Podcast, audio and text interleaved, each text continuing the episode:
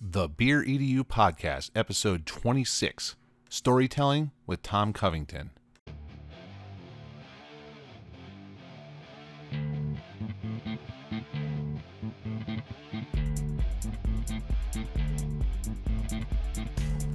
Welcome to the Beer EDU Podcast, the podcast for educators that love to learn and share ideas with fellow educators over beers, with your hosts, Kyle Anderson and Ben Dixon. Hey, we are back with another episode of The Beer EDU. This is episode 26. I am Ben, and you are... This is Kyle, Kyle Anderson, at Anderson EdTech on the Twitters, andersonedtech.net for the blog. So welcome. How you doing, Yeah. Ben? I'm good, uh, and I am Ben Dixon, uh, co-conspirator with Kyle. Uh, you can s- check me out on uh, Twitter at B Dixon NV. And probably the first thing we should talk about, since this is the Beer EDU, is Kyle, what are you drinking? Oh, tonight I um I was talking with my dad one day uh, when I was over at his place, and I had uh, gone on a little beer run down to the store down the street, and uh, he had always told me these stories about back in the day when uh, he was working on oil rigs in Louisiana, and he and his coworkers they always would carpool, and they would always stop and pick up beer on the way home because uh, back in the early 80s you could have open containers in the vehicle so the passengers would drink beer on the drive home from work. And he always talked about how he always would have grolsch. They would stop and get two six packs of grolsch and between four of them they would put them away on the drive home. And when i went on the beer run to the store down the street from his house i found a four pack of it and I Oh. brought it back, and it, it almost brought a tear to his eye. He goes, "I haven't had this stuff in 30 years." So, so I picked up that Grolsch, and that's what I'm enjoying tonight. A, a Grolsch Premium Lager, five percent ABV, no IBU listed, um, but it's just. I, I would love to say it's nostalgia, but it's not my nostalgia. It's my dad's nostalgia. So, So- so, so help me out. Uh, now, let me, if I remember right, green bottles? Green bottles. Yes, and Um, special cap. Yes, this cap, it's those um those nice like clay with the rubber stopper that you can Yep. uh, clamp down with the metal clip. And uh, he even said he goes, this would be really good for home brewing because uh, you know keeping it sealed up real nice if you wanted to home brew. So um, I think that upped the price of the beer a little bit more because it's such a nice bottle. Right. But um, it's not bad, you know, just for a standard lager, you know, not not a bad little beer. Cool. Well, I am going with the Hop Valley, which is a brewery out of Eugene. I think I, I've been, this is like my fourth or fifth Oregon beer. So uh, I am going with their Bambino Stash, which is uh, their IPA. Um, it's 5.5% ABV, uh, 20 IBU. So really, really low for an IB, for an IPA. Um, they call it an easy drinking IPA. Um, definitely not not super hoppy, pretty light. So Yeah, It's- between the lower ABV and that low IBU, that yeah, that is definitely um, that's even lower than pale ale country sometimes. oh, totally, yeah. It's it's um yeah. You know what? I found uh, I had a mix pack at my local grocery store from Hop Valley, and they're they're ones that I haven't tried before. This one's pretty good. well, very pretty nice. good.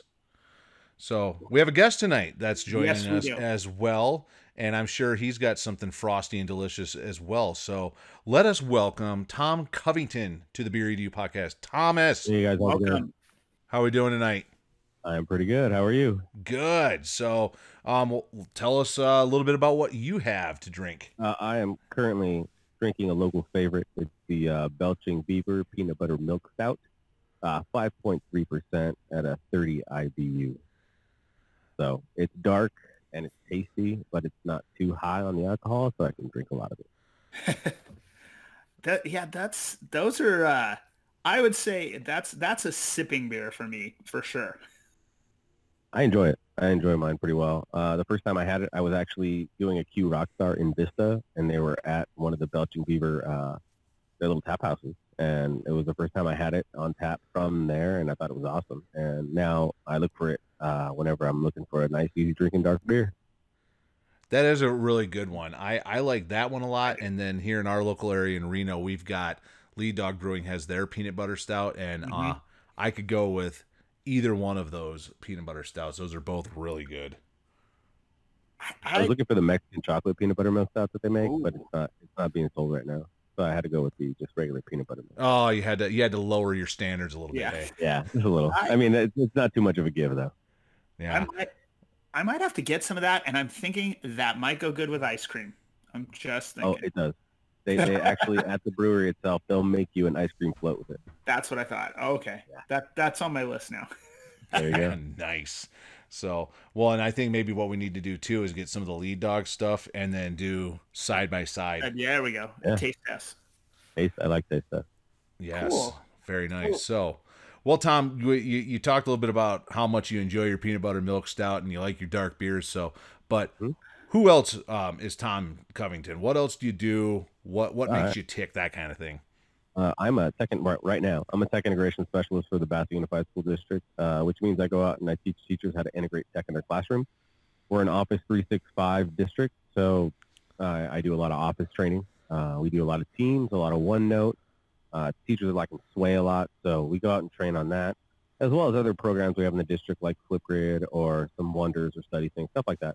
We'll go out and do a training. We'll go out and do some demo lessons with kids, get them excited about the tech because when the kids are excited about using the tags, the teachers are more apt to use it. So we dangle a little, hey, we'll do a lesson in, for your kids in front of you. You don't have to do anything. And then the kids get all excited. They're like, when are we going to use those again? Cool. So we, so I am currently working a, dis- a district that is an Office 365 district. So Ooh, I, I have many, between. I have many questions for you. I mean, as we're moving, this is our, this is probably in the coming year our big integration into using Teams and things like that. So I, I'm interested to hear your, your thoughts on, on why, why that. I mean, I'm a Google guy. Kyle's the Mhm. Google, guy, and it- it's Yeah. been, I see the value in it. Yeah, yeah. Uh, Teams is Microsoft's attempt to copy Classroom. Yeah. and it's pretty successful. They do a lot of things right. Uh, one of the things that I wish that we had more control over, at least at either the site or classroom level, was some of the chat features that you can do. Because you know, the, it's okay with the high school kids because the high school kids have phones, and if they really want to chat, they're going to do it there. It's okay with the third graders because we, we have three integration levels right now: third, sixth, and tenth. That's the first year of our rollout. Okay. Third graders are fine; they're too scared to do anything. but man, those sixth graders, they don't have cell phones. A lot of them, and this is their first time being able to chat with anybody at any time, and Uh-huh. it it's the wild west out there. And if we could just cut off the chat until they learn, until we can teach them a little bit better, you know, we, we do the digital citizenship at the beginning of the year, but uh, for sixth graders, they're a special beast, and you got to kind of nail it home a couple different ways, a couple different times before you you kind of set them free. And so that was one of our learning takeaways from this year. Is, uh, it disable the chat first, and then gradually bring it in. Right on, right on. I, and I'm sure we will move into that those growing pains. Can you Uh huh. just just tell people who are out there who are not familiar with it what's what's the cool thing about Sway? Because I've I've played with it, but what do you right. see with it? um, Sway is is PowerPoint to the next level. So a lot of people in PowerPoint get stuck with, I'm going to make all these awesome transitions and animations and my fonts are going to be cool and I have 37 different colors on the screen and it's just going to be awesome. And Sway takes all that away. And Sway says, no, your presentation is going to be image centered. And you're going to know the information and you're going to tell the story while the images are on the screen. And so you build your presentation off of images and you can make it work a couple different ways. Uh, there's not, it's not the overabundance of choice where you just get paralyzed by it. It's a Mhm. few different things you can choose. You can choose a couple, they call them cards. Instead of slides, they call them cards. So you can have an image card, you can have a media card, you can have a text card. And those are, that's it. That's all you got. And they limit you on the text uh, to only a certain different type. And then they give you a whole bunch of options for media and photos. So we teach the kids how to really tell a picture or tell a story with pictures. And then what the cool feature is, is uh, when you go to present, you can hit this little button that says remix and Mhm. it'll mix up all of the styles you know, all the stuff the kids are really worried about that don't really Yeah. matter. They'll mix up the styles into a professional presentation, and everything will be cohesive and match, and it'll it'll match it Oh. all. So it's like a professional designer going through and redesigning your slides to make them look nice.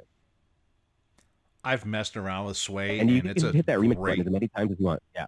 Yeah, and I've messed around with Sway a little bit, and I think it's a great program. And I'm in a, a district where we have we're mainly Google, but we also have the Microsoft stuff because Huh. uh, some of the central office people, I think uh, the whole deal is they don't want to switch to Google, so they stick with the Microsoft. So the first time I tried to go use Sway, it's turned off. That we Oh. do not we do not have access to Sway, which is really unfortunate. I would love to Yeah. toy around with that more. it, it is i've played with it and and i was i used so when i would do presentations i used haiku deck which sound which is Yeah. similar to that it's just Mhm. images Yep. and i think when i look at kids when i go into classrooms and i watch kids and they're working on their powerpoints they just get so caught up in like my font and my style and my and i'm like Uh-huh. what are you talking about I, they're like I, I i don't even know what my presentation's about i just know i want this font Yeah. Well, and once they get beyond the font, then it's um way too much text.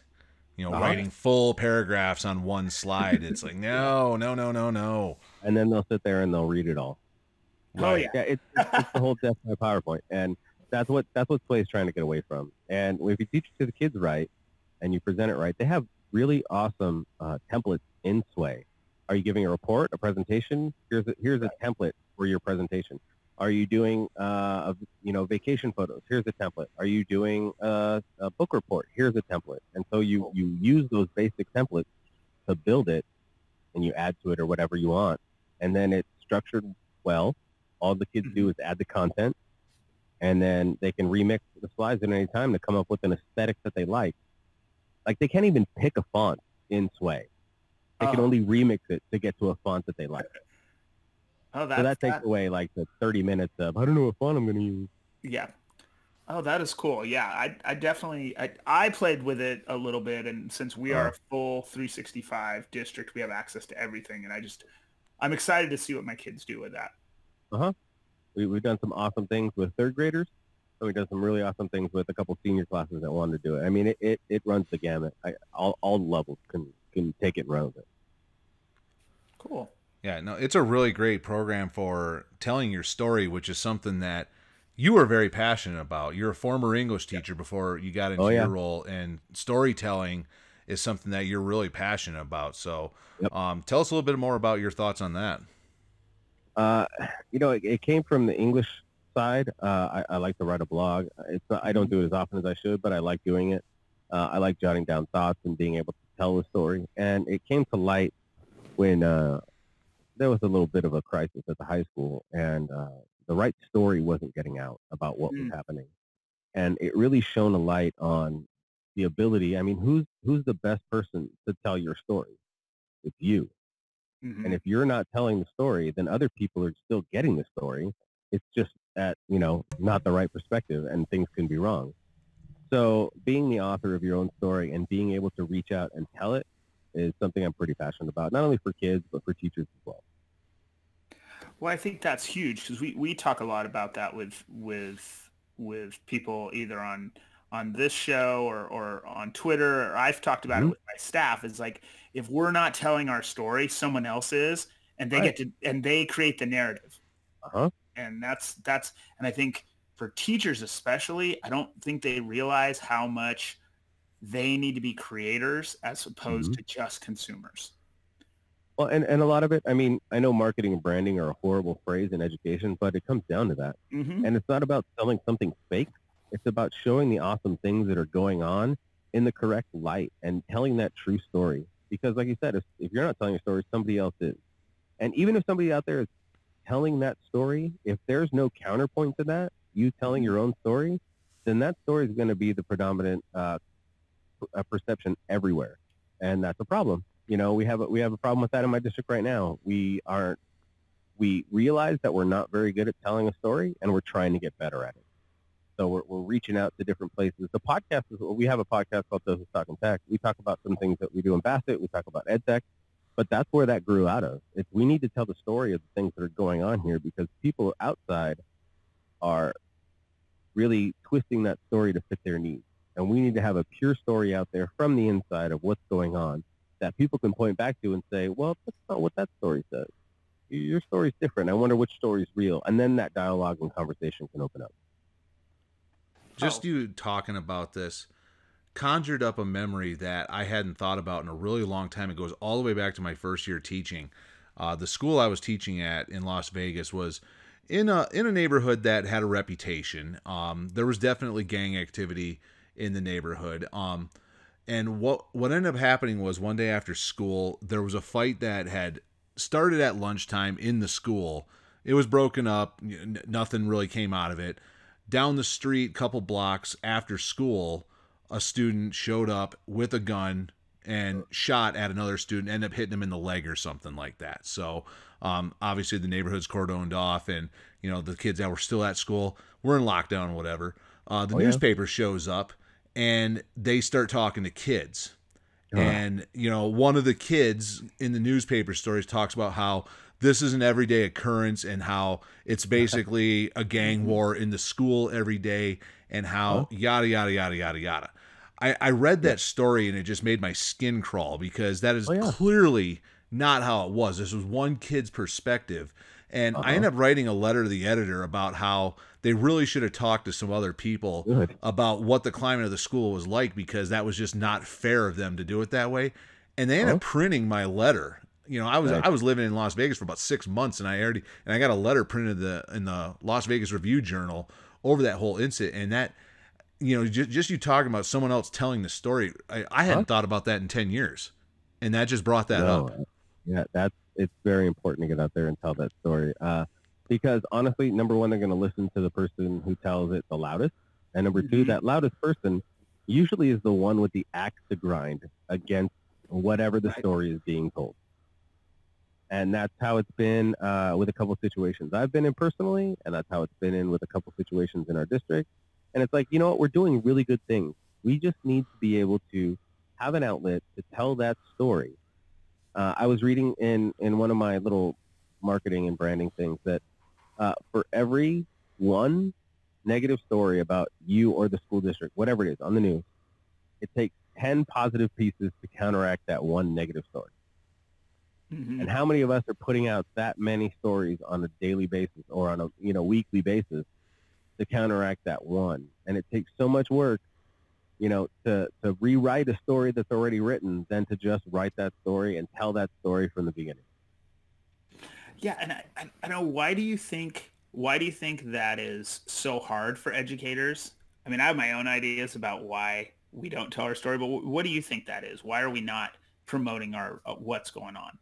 You know, uh, I did a marketing presentation a couple years ago called "The Uncomfortable Art of Selling Yourself," mm-hmm. and that's what it is. You know, teachers are, are really uncomfortable. I know a lot of teachers are uncomfortable being in that spotlight. They're fine up in the front of the classroom because they have control of those four walls and they know their curriculum really well but a lot of teachers don't know marketing or branding really well.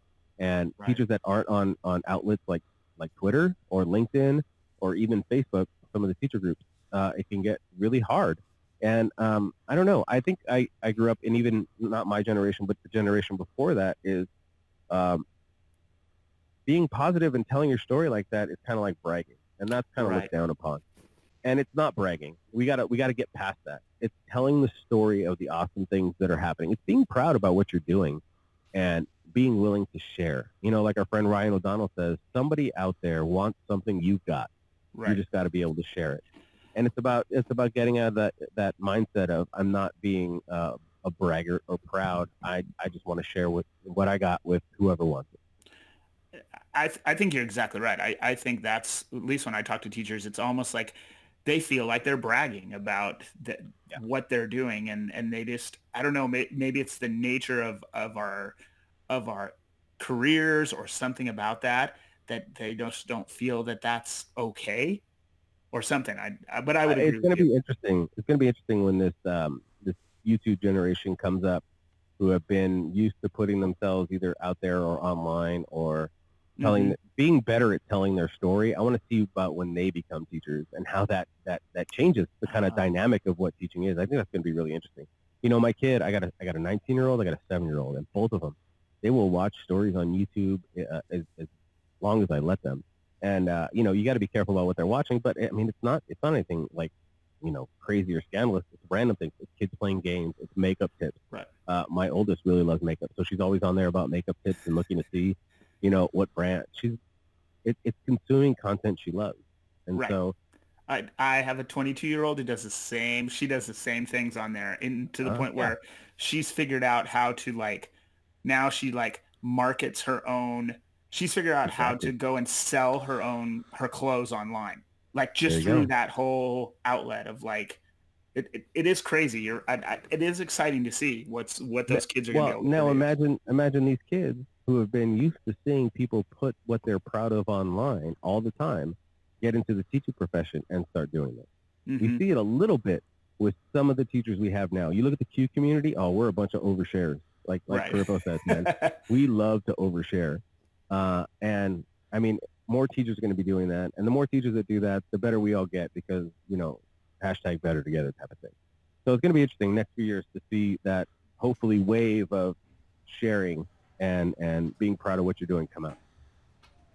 Yeah, I think just overall, educators in general, just we're we're a humble bunch, Mhm. you know, and that and that gets in the way of things, you know. and that- that- to kind of go with, um, you know, what you were saying about we as part of the CUE community here in the Western United States, mostly California and Nevada, um, you know, about us being overshares and whatnot. You know, as as comfortable as I am in sharing and telling my story and whatnot, there's still times though. I I I agree with Carippo though, where he says, "Oh, you're oversharing," but I look at it as a negative for a split second because you know I feel like I I put out some stuff that's you know somebody if I could get one person to look at it and learn from it, I've accomplished my goal. But you know sometimes you got to be at the right place at the right time to get that, and that Uh-huh. tweet at three thirty in the afternoon could get overlooked. You know, so I you know I try really hard to use.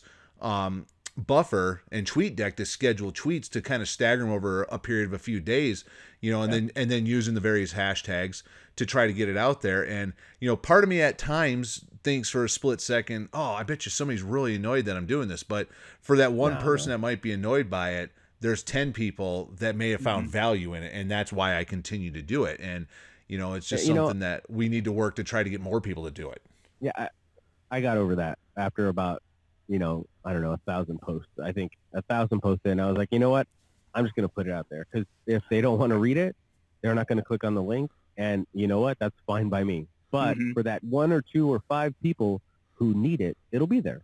And and if I, as long as I put the right hashtag, as long as I share it in the right community, my story will be able to help somebody else out there. And I'm okay with that. And honestly, like when Mike and I first started doing the podcast, yeah, it was for internal, but we realized right away that if I don't know what I'm talking about and I try and make a podcast out of it, I'm going to sound like a dork real quick. And I don't want to sound like a dork. So I have to put my research in and I got to really dig deep into the topics that I want to talk about uh, to make sure that, that I am that expert that people can, if, if they have a question about like play, I make sure that I know what the heck's going on. 'cause if I'm going to present on it, I need to be thorough. So that's kind of our way. Podcasting is our reflection. My blog is a reflection. And if that reflection can help other people that are in a similar situation, that's great. But first and foremost, I'm doing that as my reflection piece to get my thoughts down on paper. So, I mean, that's where I come from. Oh yeah, uh, I think you're totally right on there. I think it's the that fear of is someone going to read it, and also I think getting over that fear of someone's not going to like what I have to say. I mean, Yeah, well, that's somebody's yeah. always going to not like what I got to say. I Yeah. think you got to get over that kind of thing quick. well. And tell us a little bit more about like your your podcast. Like, how did that come about? Like, how did you Uh, get to that point? Okay, so uh, my very first podcast was three episodes long. It was called Tom Talks About, and I was really upset. I was really heavy into CTA before I got this um, this TOSA job, and I was the union vice president, and I was lead negotiator for for uh, our union in our school. Mhm. And um, there was a huge thing going on called the Vergara case. You guys remember that? I do remember it. I- In California, Yeah. some students sued to have basically teacher tenure taken away. Right. and I was reading up on the briefs, and I'm like, oh my god! And I would ask teachers, oh my god, do you know what's going on with this? And nobody knew. Like literally, one percent of teachers were actually up to like caught up on what the Vergara case meant for teacher tenure. Now, I'm not the biggest advocate of teacher tenure because there are some teachers that are seriously counting days to retirement and not willing to improve. And, and we can all name two or three in every district, and that's a different problem. But uh, tenure protects, and there's a reason behind it, and I, I kind of agreed with that. And so when the case that changed the way that was being done, and none of the teachers knew about it, I was like, okay, people need to know about this. So I literally put out a three series podcast. The first one was basically a summary of the Vergara case, no opinion whatsoever. It was just a fact. And it was about an hour long. I basically summarized all the case. I summarized the plaintiffs, where they were going, what mm-hmm. the problem was, and why they were suing. Uh, the next episode was all my opinions. I was like, okay, I got an opinion on this. Let me go ahead and spout it now. And so that took about another hour. And then the last one, I talked a little bit about the Vergara case, and school was starting up again, and I talked a little bit about like ways to prep, and then I was done. Like that was all I had to say. and so it, it, it, waited about a year, and I got this TOSA role. It's actually not a TOSA; it's a it's a specialist role. There's a whole story behind that.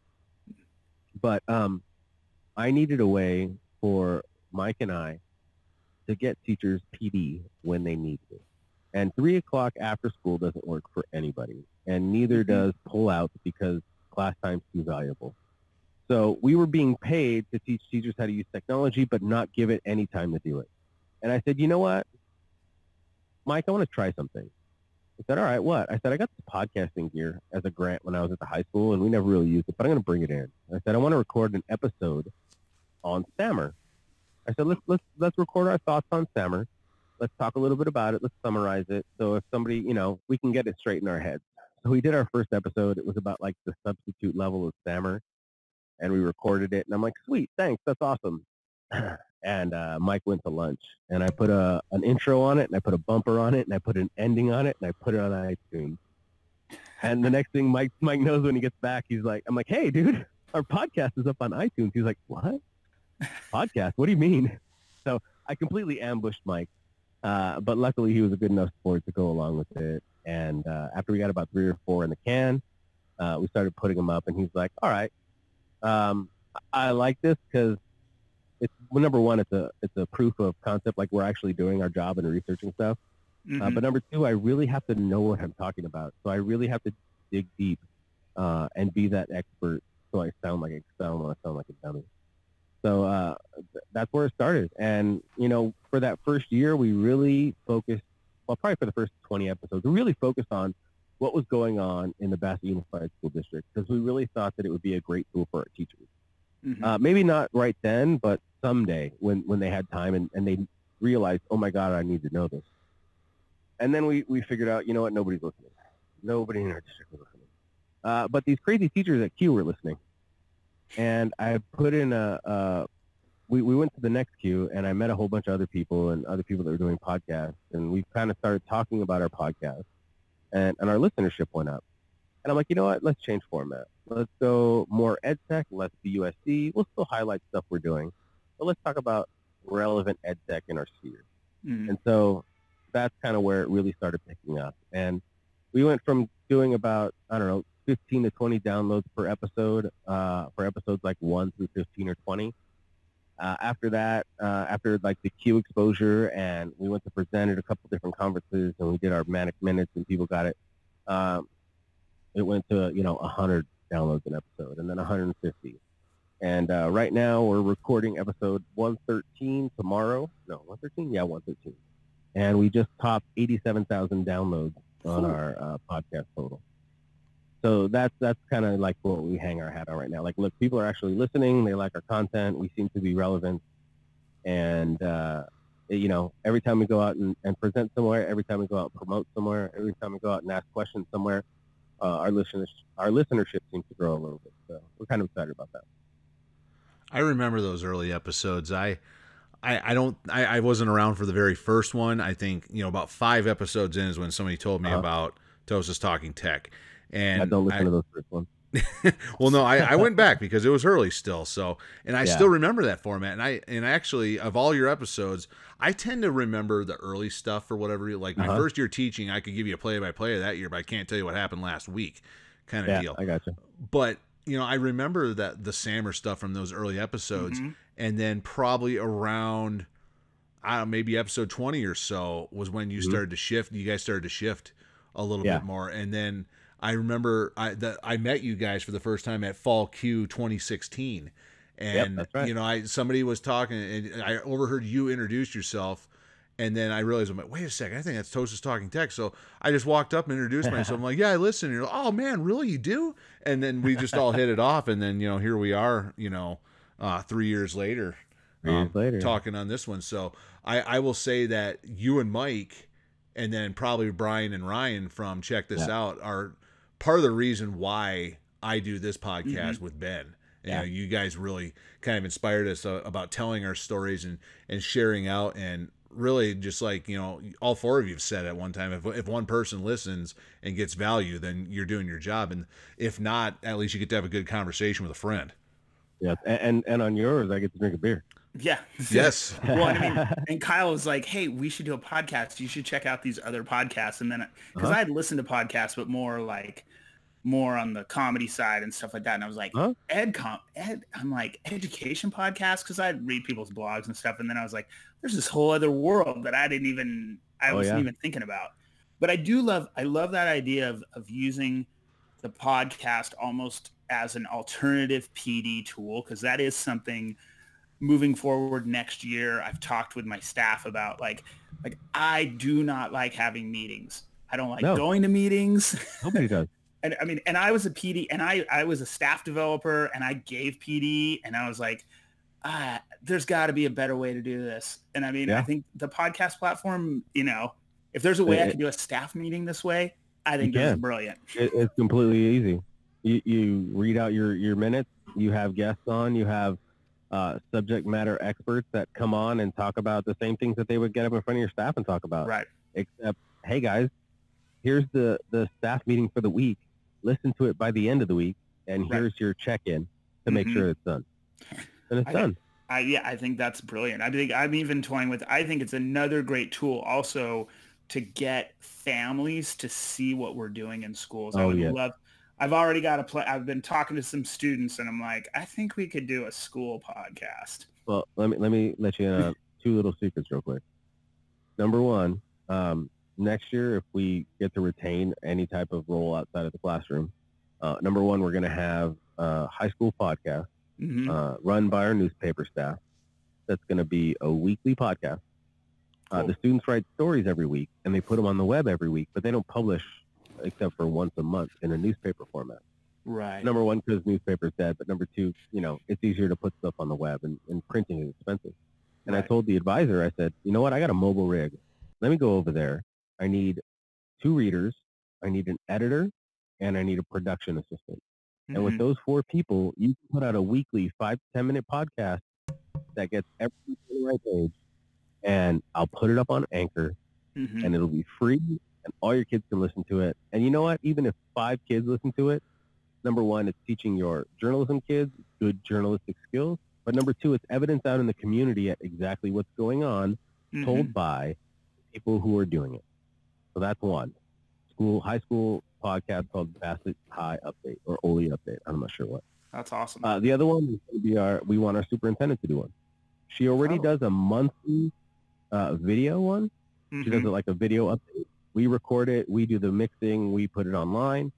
But I'm like, okay, that's great, but you know, you got to kind of navigate to the website. What if we just had a podcast and every week you talked about what was going on for five minutes, and then we had somebody come in and say it in Spanish because we have a 92% Latino community and uh, like 80% uh, ELD kids. So we have a high Spanish population. I'm like, somebody, you read it in English, somebody reads it in Spanish. We put it out. It's seven minutes or eight minutes long Mhm. parents listen to it when they're dropping off their kids. They know exactly what's going on. So That's- we're trying to get those two things up and running because this is the easiest way to get things to people.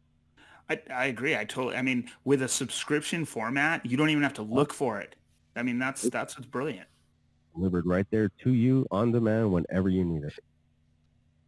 Uh, that's I think I think that's going to be that if if we can tap into that not only for communication with the community but PD things and staff wise Mhm. and not only like I'm you know directing this I'm talking at the staff it's hey Martha, I really love what you did in class. I need you to come in the podcast with me or the announcements this week.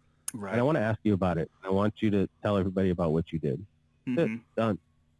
People are much more open to having that small conversation than saying, hey, why don't you reproduce that in front of the staff meeting, in front of 80 staff members in, in a high pressure environment so that everybody can be looking at you. That's more natural to, to talk about it in conversation than present it.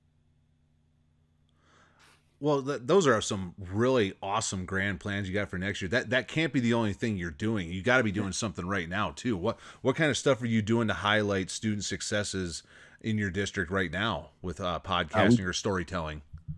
we just had uh, an event uh, last Thursday called the Best of Bassett, where uh, it was curated by our district office, and each school had a table to present, and the superintendent went up, and there was about a 30-minute presentation uh, segment. Our teacher of the year talked, our, our uh, superintendent talked.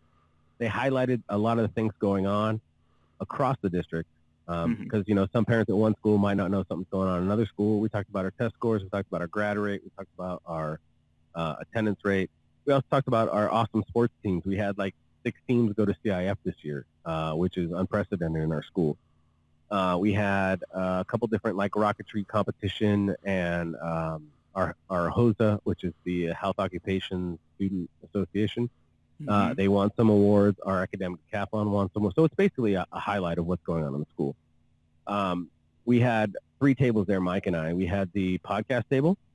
We had the 3D printing table, which we set up a 3D printer. We gave had some giveaways. We showed exactly how we were using 3D modeling and 3D printing in classes.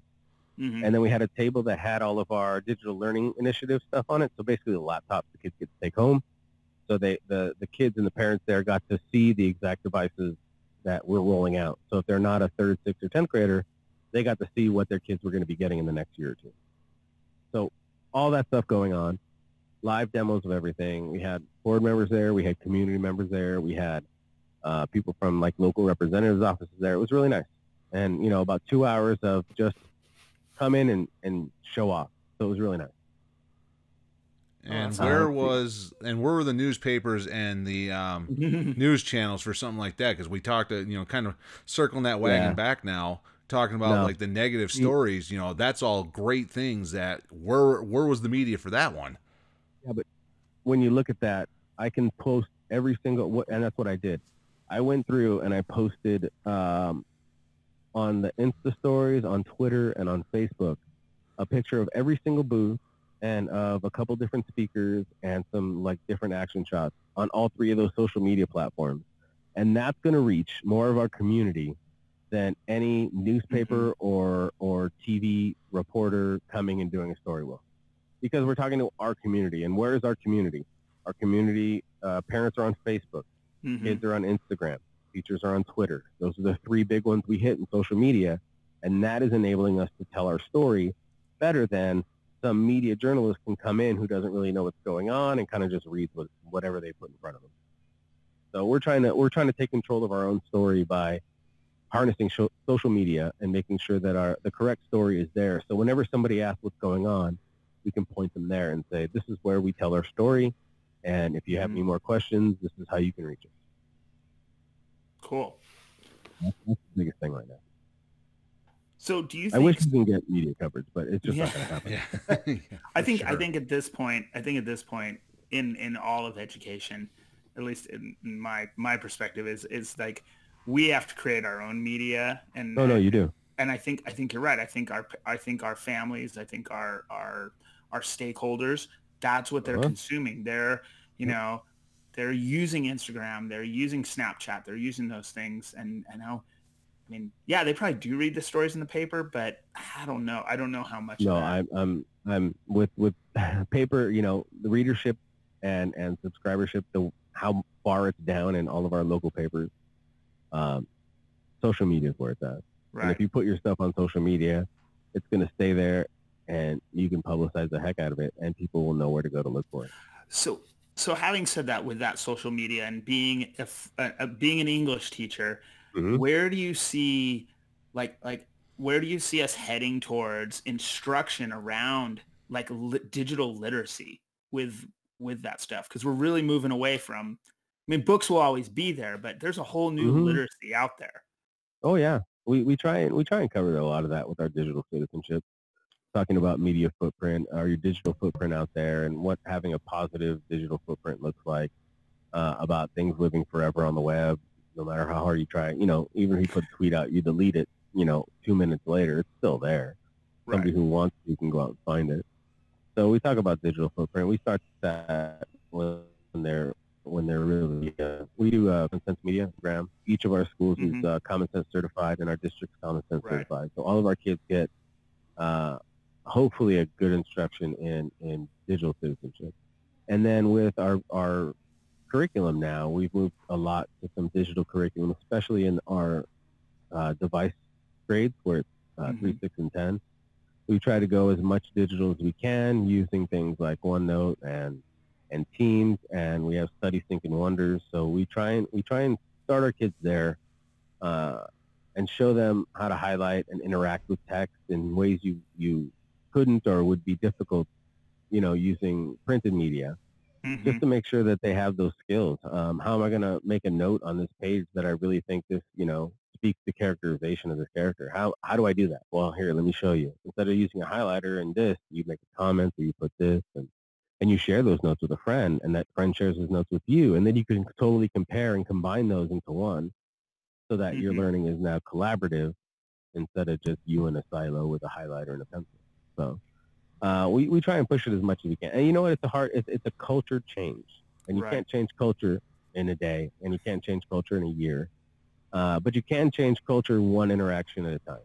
And so that's what we try and do. We try and move those small interactions and positive experiences with technology. That's our, that's our main job. So with digital literacy and digital learning, I think that, you know, baby steps and you gotta, you gotta walk before you can run. For sure. One thing you didn't mention, I, I'm kind of backtracking a little bit. Um, Okay. that did highlighting the stories of, of your district and whatnot. Um, one of the things that I was really intrigued by that you've mentioned this on your podcast, where you've done it now two or three years in a row now, is your signing day event. Oh, we're doing that next week. Oh, nice. Okay, so tell us a little bit Yeah. more about the signing day event. Okay. Uh, so college signing day, it wasn't originated by us, but we totally attached onto it. And there's this awesome video by Michelle Obama really explaining what college shi- signing day is about. And it's done through uh, MTV News, I think. But basically, college signing day, you know, athletes know what college signing day is. Right. Uh, sports fans know what college signing day is. It's the day that kid goes, makes the decision, and makes a commitment to what school he's going to, right? So everybody, you know, you have that press media come in and that, you know, five-star athlete, that top, you know, five-star ESPN athlete comes in and signs, hey, I'm, I, I'm committed to USC or I'm committing uh, to Georgia. So what they're trying to do is they're trying to take the positivity and the hype around uh, the sports college signing day and transfer that onto academic college signing day. So all those kids that got into four-year universities within our district, uh, we celebrate them at this college signing day ceremony. They come up, they are recognized for getting into a four-year school. They sign a large commitment paper that says, uh, you know, I, I plan on attending this university, and when I'm done, I'm going to come back and share my story with all my fellow, you know, Olympians and and talk about my success and how to get there. So we're trying to make the fact that our students have, you know, done this awesome thing about getting into a four-year university uh, and make it a positive experience so that other students that are in the district and in our schools at this rally can kind of be inspired and pumped up and say, you know, that's something I want to. And it's more than just signing that, that piece of paper. It's acknowledging their hard work. It's acknowledging their dedication, the fact that they started when they were freshmen. And, you know, some of them had to sacrifice going out with friends or, you know, I couldn't play four sports. I only had to do two instead. Or I really had to sacrifice and study because I had four APs, but I'm getting in as a college sophomore now. And so I only have to pay for three years of school. So we have inspiring stories like that. Uh, this is the third year we're going to be making a little video. Uh, Mike and I have done it the past two years. We interview some students and uh, we talk about what it took and how it makes them feel. And uh, some of them are first generation college students. Like, what's that like for you and your family? Uh, this year we added a new twist where we had uh, a, a Flipgrid out where parents could leave 10 to 15 second messages for their students telling them what it means to them that their student got into a four-year university. Wow. So that's a new wrinkle this year. That's nice. So yeah, we really want to tap into the community and make sure that they knew it was an, a, an awesome day and something good going on. And uh, we were really worried because for the first week when we had the Flipgrid open, nobody, like literally nobody responded. And we had put out like phone messages and emails and a letter home and nobody responded. And one parent, we had, we had like office hours where parents could come in if they were intimidated and, and record in our office. I'm like, come on by, we'll help you. One parent came in and she's like, oh my gosh, this is so awesome. And I said, you know what? It'd be really awesome if you reached out to some of your friends and Mhm. encouraged them to leave messages for their students. I really need more than one. Like you're the first one. Can you help me out and do that? And uh, over the next few days, I got like 10 or 15 messages coming in on this Flipgrid. So it's it's grown, and I'm really excited because I was really freaked out that nothing was going to happen. but now it's going to be a nice wrinkle that not only the kids reflecting on what this experience means to them, the parents are reflecting on what it means for their kids and their family as well. Well, and like you said, with so many students being first generation um, Oh, going yeah. to college, you know, I just Yeah. I just think the the value in that is just so much more Huh? because of that, and you know where um, I I can. I, I, I love seeing the looks on parents' faces when their when their student graduates from high school, and sometimes it's the first uh, member of the family to graduate high school. I can't even get a lot of that. imagine. I can't even imagine seeing the look on the faces of some of the parents in your schools where they're sending their kid off to a four year school. Oh yeah, yeah. It's it's it's a it's an awesome day. Like graduation's big, but when when they know that that kid got in and like kind of like that hard work is paid off. Um, Mhm.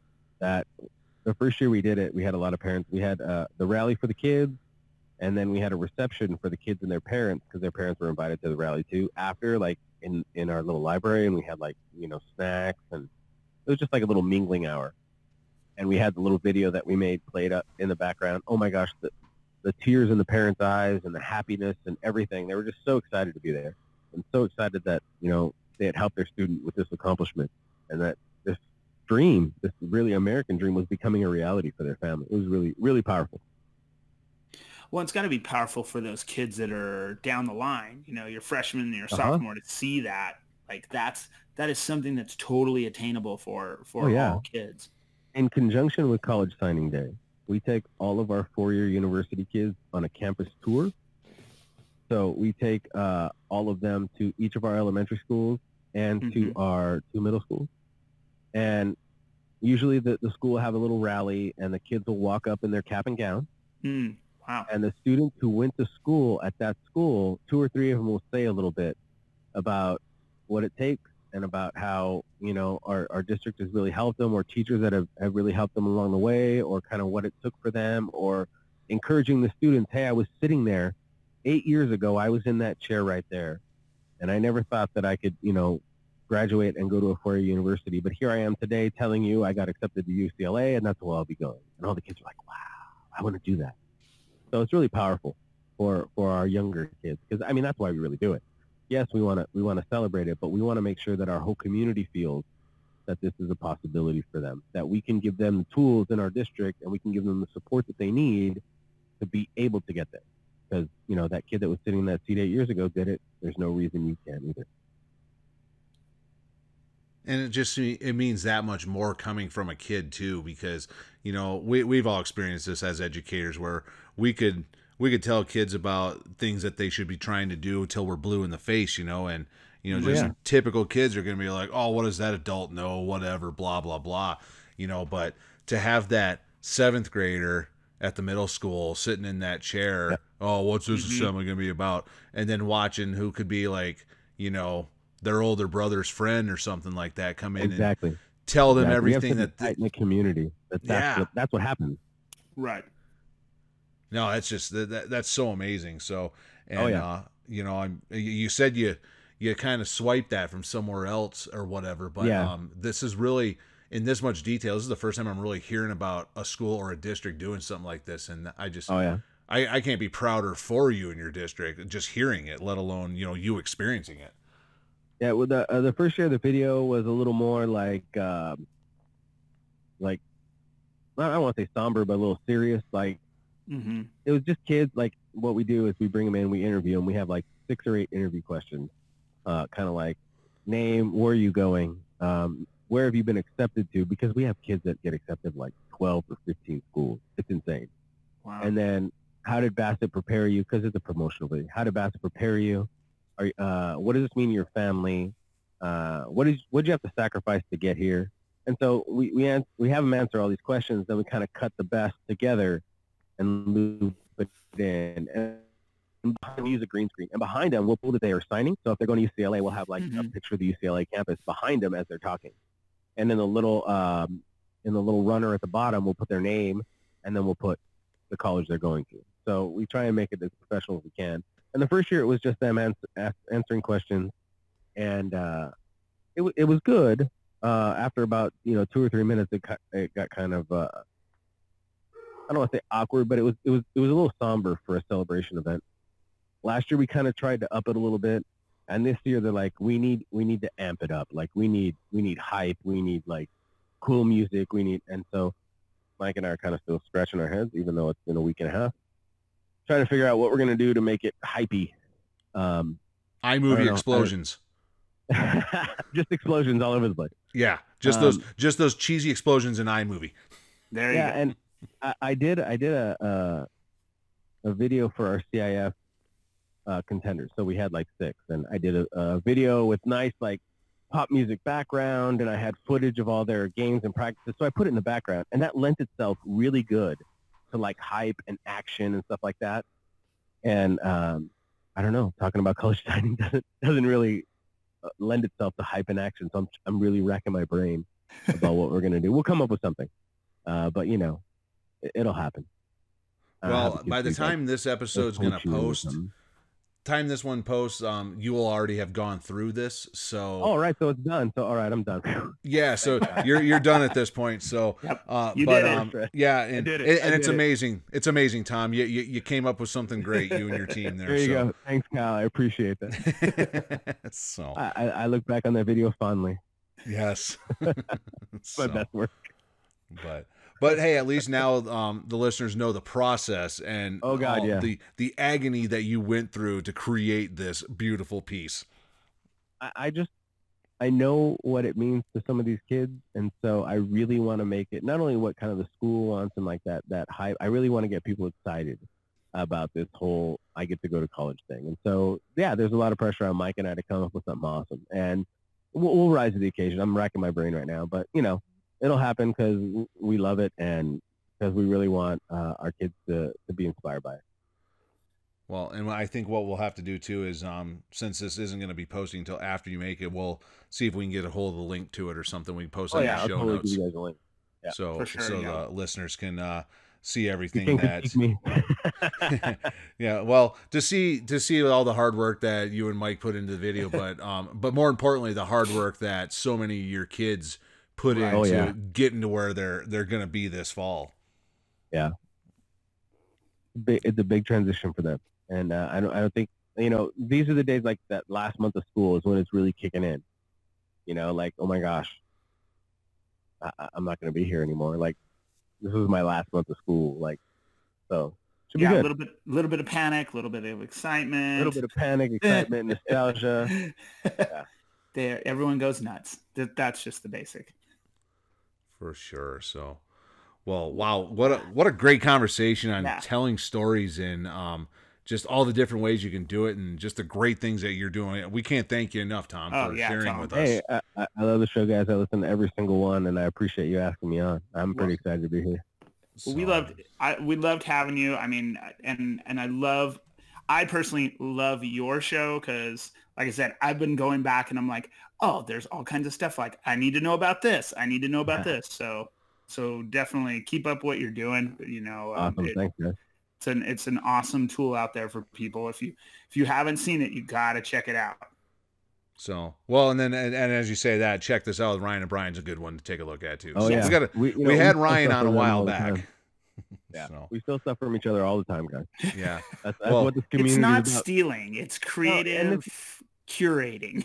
No, and and you know, our show, like the demographic. We, you know, they're all teachers, but we have listeners that Ryan and Brian don't have, and Ryan and Brian have listeners we Right. don't have, and there's some crossover, but there's a lot of teachers that don't. So I don't feel bad if I'm stealing content from them and No. sharing it because I think I'm sharing it to people who might not have heard it in the first Yeah. place. So, you know, take everything, share everything, you know, copy everything.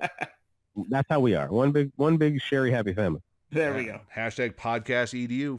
There we go. That's podcast EDU. That's right. So, well, listeners, we would love for you to keep this conversation going along Yes. with us. Share some of your thoughts with us on today's topics. Uh, email us at beeredupodcast at gmail.com. Uh, tweet us using hashtag beeredupod. Um, the handle is at beeredupod. Hit us up on Facebook.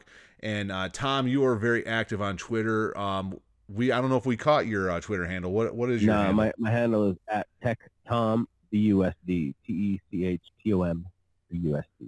Yeah, And then our show hashtag is at TOSAs Talking with no G. TOSAs talking tech. So yeah, so make sure you uh, hit up both of those there, and then um, you know follow both of them, and then subscribe to their show as well. Um, you know Tom and Mike, you know like like we've been talking about off and on here that they're sharing out some great content. So, um, but you can also send us a voicemail on the voicemail. Voice message on the Anchor app, and then if you want to leave us a review on iTunes or the Google Play Store or whatever, that would be awesome. And then if you want to be like Tom and be on the show, our website bit.ly slash beer edu podcast click on the contact subscription info link complete that guest form and we will find a time to bring you on the show and uh, chat with us as well Yes. Yeah, do make sure. guys. It's really fun. Yeah, well, thanks for being on, Tom, and and stick around for a minute. We're gonna we're gonna do the next part of the show where we're going to learn about something. So, so right. Kyle, Kyle, you are gonna uh, talk to us uh, this week. So, what have you had for our learn about beer segment? Well we both love our ipas but you've been especially loving your ipas lately Uh, yes. I think it's like four or five episodes in a row you've done an IPA of sorts, which there's nothing wrong with that. I you know I can get behind that. I so. have a, I have a type. Let's just say it. for sure. So, um, but you know, it got it got me thinking a little bit about um, you're starting to see on beers, um, especially IPAs, what kind of hops that they're adding into the brews, and um, I wanted to look at what some of the common hops were, and then the flavors that come out with some of those. So, um, I found this great website, um, kegerator.com. So, um, h- home brewing and you know just a lot of great information about uh, about brewing and beer. And um, I selected three real common types of hops that are used quite commonly, especially in IPAs and pale ales. And um, Mhm. one of those is the Cascade hop. And this is one that was developed and it's been grown since the 1970s. Um, very, very common one, especially in IPAs. And then even I think um, one of the Heineken commercials with Neil Patrick Harris, they, they talk about how they use Cascade hops in Heineken. Um, it's a it's very floral in uh, Right. in its um, nose and in its flavor. Get a little bit of spice, like a peppery spice to it, uh, and then especially a lot of citrus, um, Right. especially grapefruit, comes out of that Cascade hop. So, uh, and this is one that um, it, it's grown a lot in the Pacific Northwest. So, um, hence the name actually comes from the Cascade Range uh, of Oregon and and Washington State and into Northern California. So, um, another one um, is the Citra hops. That Right. uh, it's only been around for since 2007. It hasn't been around for very long. Uh, it's when they started. They developed it before that, but nobody really used it until they started to market it in, back in like 07. So you get a lot of flavors of like lime and grapefruit, some orange. Right. A lot of these tropical fruits come out of that, but it also has a has a little bit of a bitterness to it too. So sometimes they'll use that as a bittering agent to where um, they may combine it with a Cascade hop where it's got a lot of that citrus forward flavor to it, and then the Citra hop that'll actually add the bitterness to Right. the beer as well. I, I feel like the Citra, like you said, it's a newer. I mean, 2007. It, it's a while ago, but I mean, it's not super old, but I, I or new, but I, I, I do think that's one you're seeing more of mixed with those Cascade. Well, and one of our local brewers here, Lead Dog, they have a Mhm. beer called Citra Solo, where that's the Right. only hop that they Yes. use in it. It's a New England style IPA where it's really fruity, really juicy, and then the Citra hop Right. adds the bittering to it. So um, that's a that's a really good beer. I I had one of those uh, recently at the brewery, so that's. Right. I, I haven't had a bad beer from Lead Dog yet. Who are we kidding here? So, There's no bad beers. There's just grades of beer, like And- pizza. yeah, same thing. Yeah, pizza and beer. Some some are better than others, right? So, Belching Um, Beaver has one called Hop Highway that has that that citra hops in it. oh okay, Oh, cool. yeah, I'll have to Okay. check see see if we can find that one. Um, we Yeah. do have Belching Beaver here in northern Nevada, so we Yes, we do. should be able to find that one. So, um, and then lastly, one of the other ones I found was the Simcoe hops. Right. Um, this one, the website, thekegerator.com, um, they they put it on there Cascade on steroids, where it's very fruity, Mhm. a lot of the citrus flavors, but it also's got a really earthy flavor to it too. So uh, they described it as coming out with like berry and apricot, passion fruit, a lot of those citrus flavors, but then like it's very piney and woodsy at the same time that it's so it's a very complex hop and they usually will combine this with other hops too because on its own um, it could be a little bit overpowering for um, most palates so um, but so i mean there are literally dozens if not hundreds of styles of hops out there Yeah. Yeah. I, the mosaic is one that comes to mind that a lot of people are using right now. Um, Yeah, And and, then there's a that's one I know. Mosaic Promise by Founders Yep. is one of their IPAs. Mhm. That one's that's an excellent IPA that uses just that one. But for the most part, most beers are going to use a combination of hops because of the different flavors that come out of them. So, um, you know, like the the the Cascade with the Simcoe would be very good together because it would Right. get that citrus flavor going, but also at the same time kind of earth it up a little bit. So, um, so when you start seeing on your cans what hops are going into, take a moment, look them up real quick just to kind of see what's coming out of them. So I, I feel I've, I've got a pretty good palate for beer, but I want to start being able to taste beer and then understand what hops are coming out of it. That's when I'm really Right. going to be good at beer tasting. there we go. So I'm, I'm, I'm not, I'm better at beer drinking than beer tasting. Let's just say that. I, I can I think I can speak for all good. three of us on that. Tom, do you agree? Pretty good at drinking beer. Oh, I'm pretty good at drinking beer. There we go. Very nice. So Well, right on. yeah, well, what do you think, Ben? Is that about wrap yeah, it up? yeah, that's about it. Tom, thank you so much for coming on. It was awesome to have you. Hey guys, I appreciate it. Thanks for having me. Yeah, I'm sure we'll be seeing each other in person here again pretty soon, hopefully. Oh yeah. So For very sure. nice. So uh next episode, Ben, is episode 27. Yes, it will be. Yes. So and again, we've got guests lined up, but um if you're listening and want to be on, hit us Yep. up, fill out that form, contact us, and uh we'll get you on the program as Yep. well. So Yeah. And if you listen, make sure you subscribe and leave us a review.